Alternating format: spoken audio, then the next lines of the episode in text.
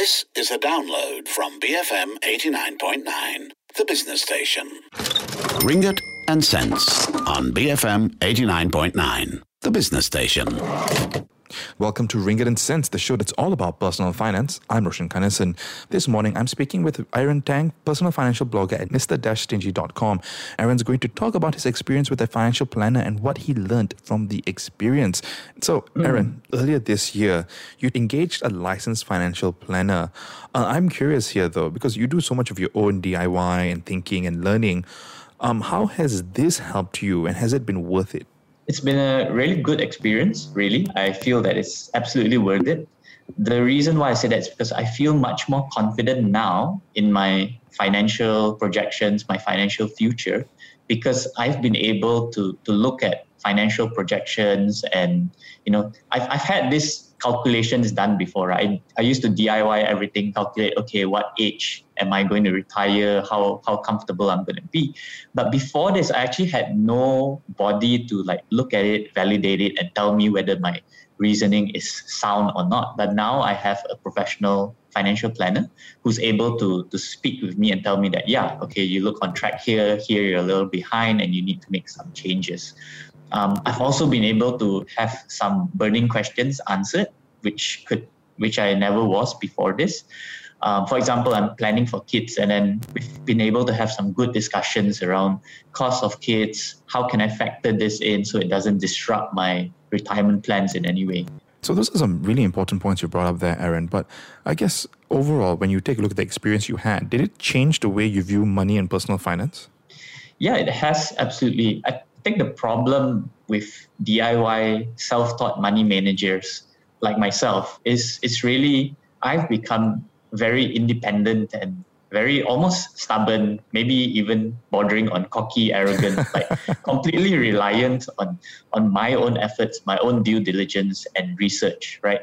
I, I know this is normally viewed as a good thing because you want people to take the the ownership themselves, take take control of their own financial life, right? But increasingly, as I get older and with more responsibilities, uh, I've learned that yes, sometimes you do need to pay for expertise because A, no matter how great you are, you can absolutely learn something new from uh, others and especially experienced professionals. And B, even if I do know everything, even if I have perfect theory, right? Uh, do I have the time, the will, the energy to actually go and do all those things, put them into action?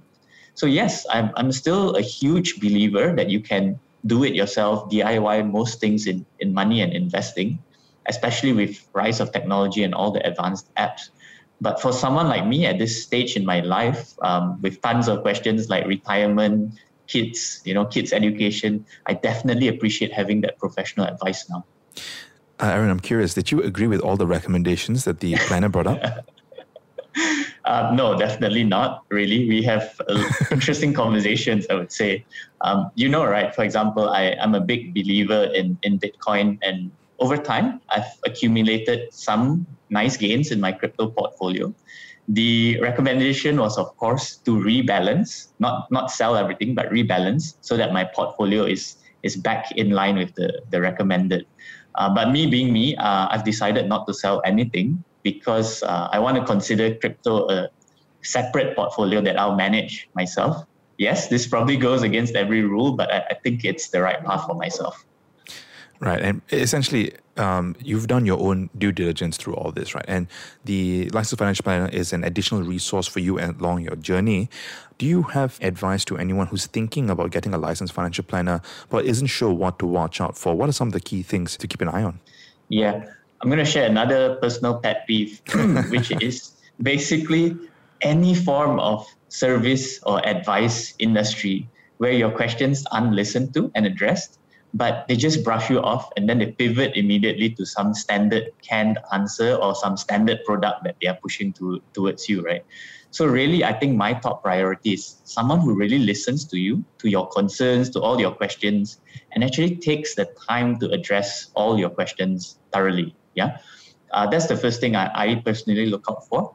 Secondly, I, I would say that in today's day and age, decentralized media, you see a lot of planners themselves publishing content. So you can actually check out their views and material. You can read their articles, you can watch their videos before you actually sign up with them.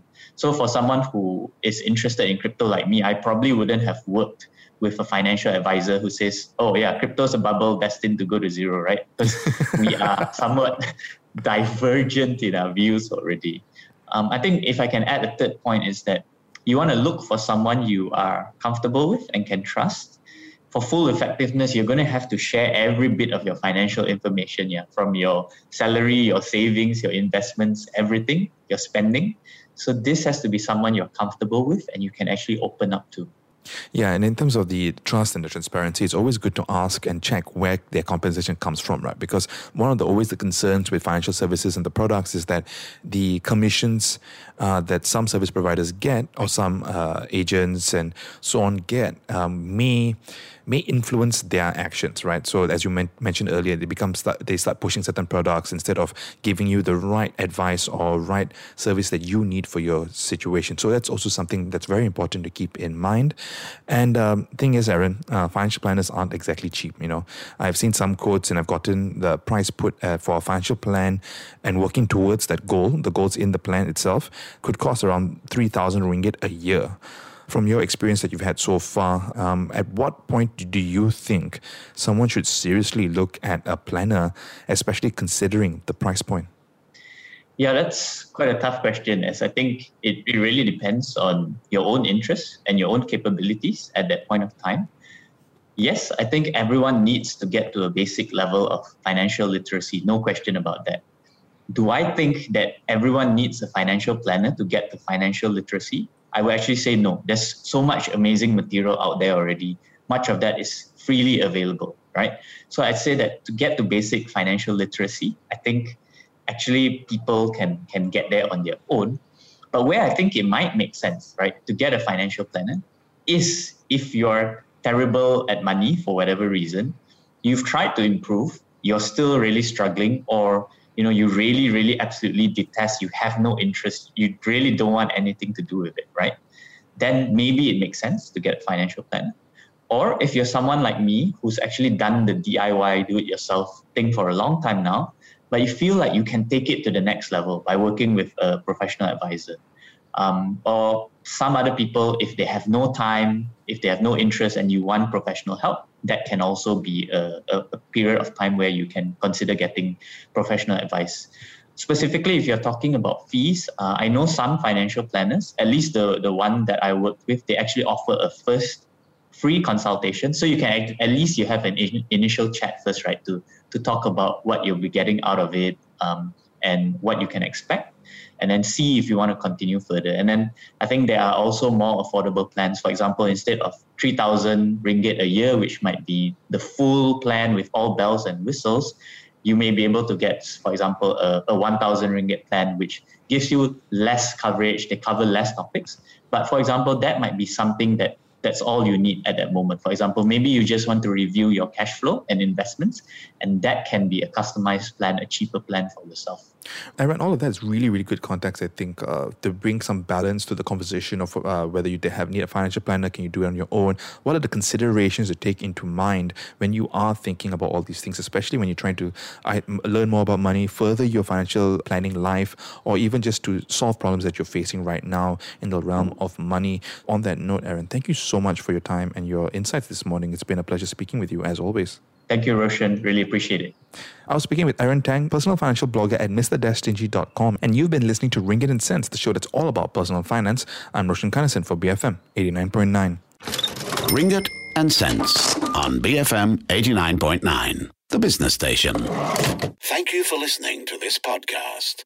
To find more great interviews, go to bfm.my or find us on iTunes. BFM 89.9, the business station.